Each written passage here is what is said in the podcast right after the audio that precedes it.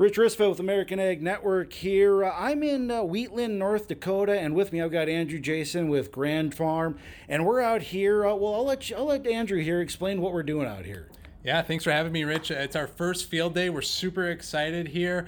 Uh, we're going to learn about some of the great work that our partners are having and doing out here. So today we're super excited to be uh, showcasing what KWS and ProSeed are doing out here. So if you come out to our farm, we have about nine partners that are going to be doing uh, that have plots out here doing some really innovative work. And throughout the summer, we'll be hosting these monthly field days to showcase the work our partners are doing and and and uh, educate growers and uh, the general public.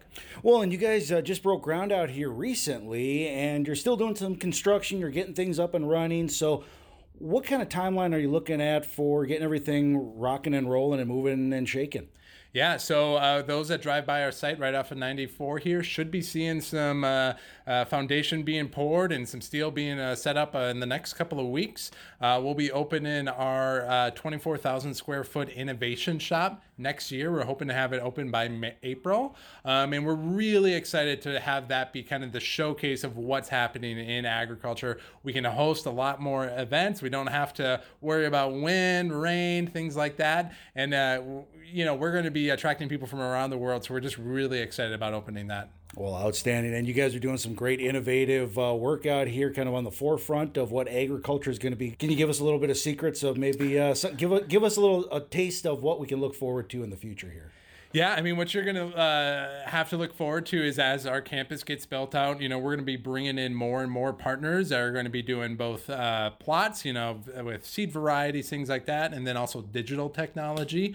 Um, you know, and as the campus gets built out, you know, we have big visions for it where we're to do programming every day and, and really make this a community centric event, uh, venue, I guess, where we can bring people out there, showcase what's happening in agriculture, do a lot more educational outreach outreach for K through 12.